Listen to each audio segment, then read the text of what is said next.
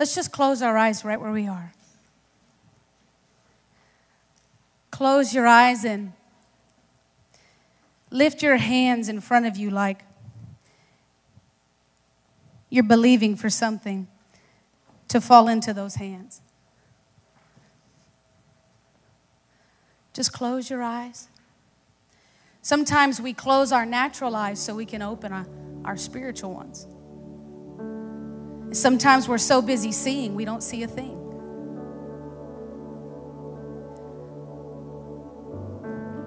Sometimes we're so busy seeing, we're blind.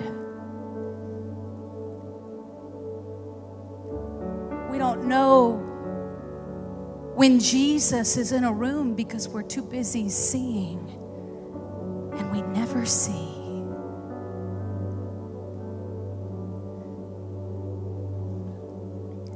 And so, right now, I encourage you with your eyes closed to open the eyes of your heart and begin to see the Lord. I want you to imagine right now the face of Jesus Christ.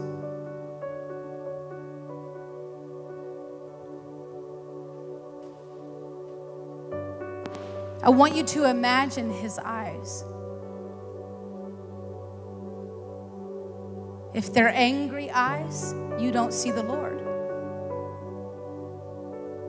You might see your dad, you might be seeing your father, you might be seeing a friend, you might be seeing an ex relationship, but you don't see the Lord if you see anger right now. And even though you know what you did even last night, if those eyes hold anger, it is not Jesus. I want you right now to look at the Lord.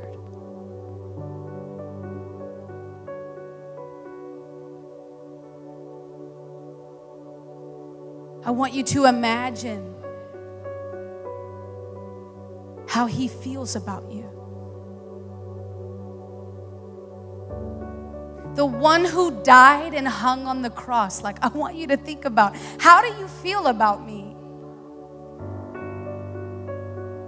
Do you feel about me, Jesus? That you died on the cross. I've heard so many sermons, I've heard so many messages. I've heard the Easter message preached a thousand times, but I want to look into the face of the man who died for me. What do you feel for me? What are your feelings toward me? God who gave man emotions, what are your emotions I tell you, if you see a smile and eyes like fire, you see the Lord. I tell you, if you see hunger for your heart to be whole, you see the Lord. I tell you, if you see a man who loves you and loves your family and wants every member of your family snatched from the flames of hell, you see the Lord. I tell you, if you see a man who is known as Almighty God that would wrap himself in a baby body, hide himself in a woman's womb, and rise up like a child, you see the Lord. I want you to look at him. I want you to imagine his smile over your life. The Bible says in Zephaniah 3:17, the Lord laughs over you. Not only does he laugh, he sings and he dances and he leaps and he twirls. If you look at it in the original language, he spins over you with dancing and singing. What is his dance and song over your life? Right now, he's not talking to a whole church. He's not talking to a big group of people. He's talking to you. Now, the Lord is looking at you. He had a divine appointment with you. what does He say to you right now?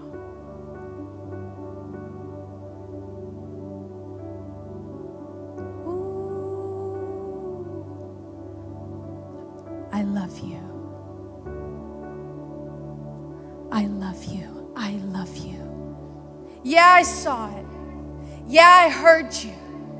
Yeah, I watched you. I love you. I know the inward makings of your heart. I know every thought. I know everything. I know every motive, every agenda, and I love you.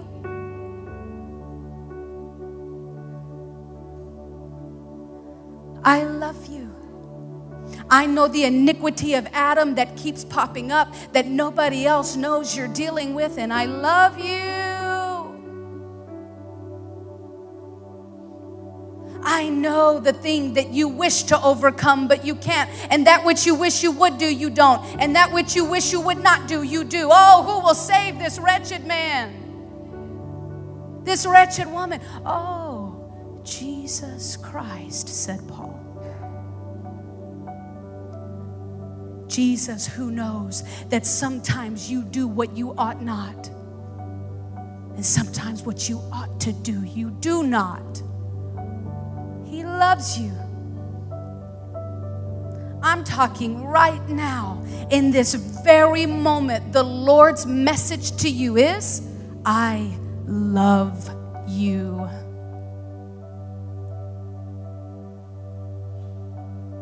And I love your family. I love your laugh. And whoever needs to hear it in the room, the Lord says, I like you. I'm the one who likes you. I like you. I like the way you cackle. I like the way you laugh. I like the way I made you. I like the way I designed you. I like the way you walk, and I like the way you talk. I like you. For those of you that think the Lord is tolerating you with His love, that His love is an obligated love, I release you from that now. The Lord says to you, I like you. I like what I did when I formed you in your mother's womb. I like the work I did. I like the design of my hand. I like you. And right there, every answer to every prayer is met when the Lord looks at you and loves you.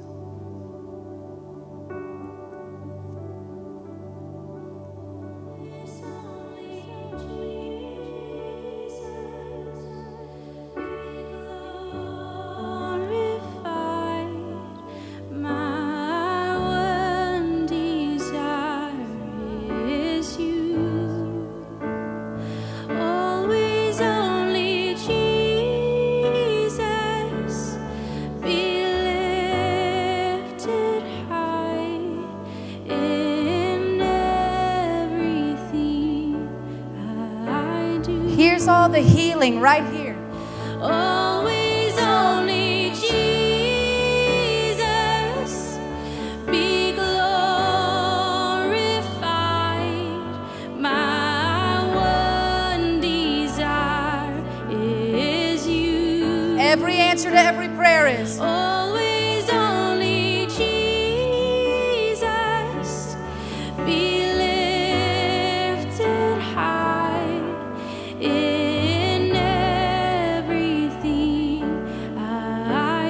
Every mission, every plan is. Always only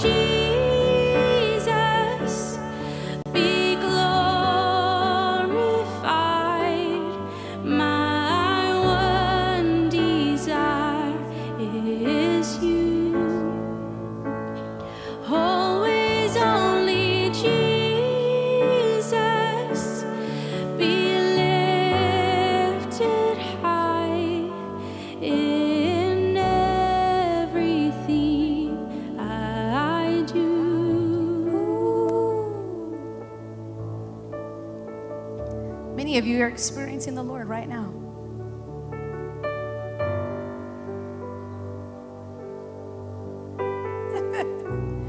You're experiencing the Lord right now. Thank you, Lord.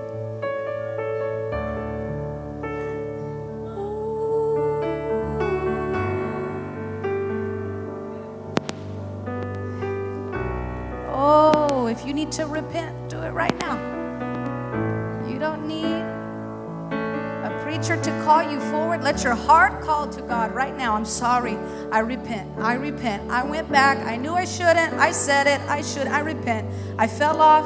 I'm in church. I look good, but my soul's not clean. It's not pure. I don't pray. I don't talk to God. Repent. Repent. Right where you are, right in your heart. Here we go.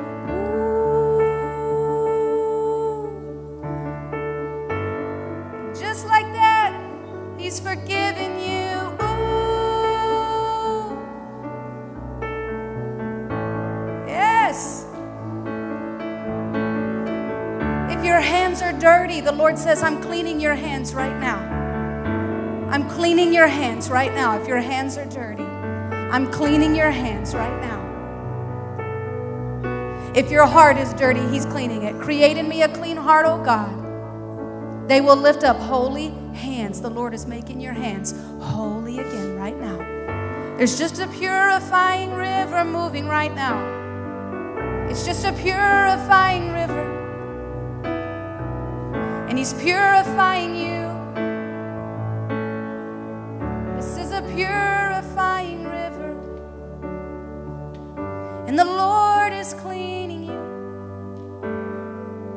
This is a purifying river. If you need to repent, just do it right now. Get it out of the way. I'm sorry. Now that I look at you, I realize what's most important. I am sorry that I built an altar in my heart for a person who did not die for me. I am sorry that I put images above the image of you in my life. I am sorry for the flooding of other voices and other words running rampant in my mind and not having the Word of God. I repent for being a carnal Christian. I repent for trusting in my own ways and leaning on my own understanding. I repent right. Just do that in your heart if you need to. I'm sorry. Because now that I look at you, this is all that I want to do.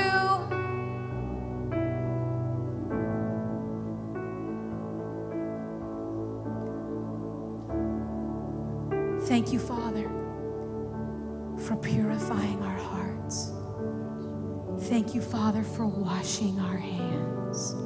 Thank you, Father, for wrongful altars being broken down right now. The altar of ambition, the altar of self, the altar of selfishness, the altars we have given man the altars we have given wrong relationships. Break them now. Break them now. Come and tear down every altar in our heart and resurrect the altar of the Lord.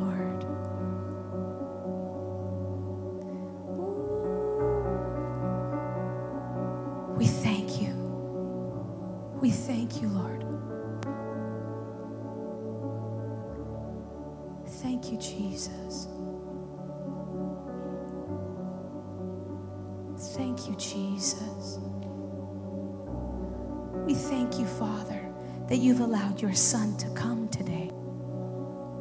We honor you as the guest of the house. We honor you as the man of the house. We honor you as the head of the church. We honor you as the greatest speaker. We honor you as the most renowned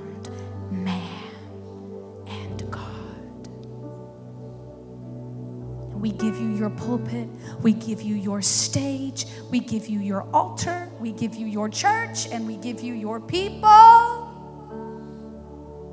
How could we ever thank you for coming? How could we ever reward or repay you except with our entire lives? That right now you've literally come and cleansed the hearts of man. That in a moment's time you have just forgiven five to ten years of repetitive sin. How could we ever repay you? But to lay our lives down for you. How could we ever say thank you? What card would ever be enough? What gift would ever be enough, Jesus, except us? Saying, Here we are. You can take my whole life. You can take my whole domain of emotions. You can take my thought processes. You can take my thought patterns. You can take the thought reflex of my mind and renew it. You can take me. That's the only worthy gift. Not a hallelujah, not a song, not a gesture, but just that we would give you our whole lives to say thank you for coming. And not just today, but thank you for coming to this planet where the entire world was not worthy of you and for walking among us. We honor you and we love you.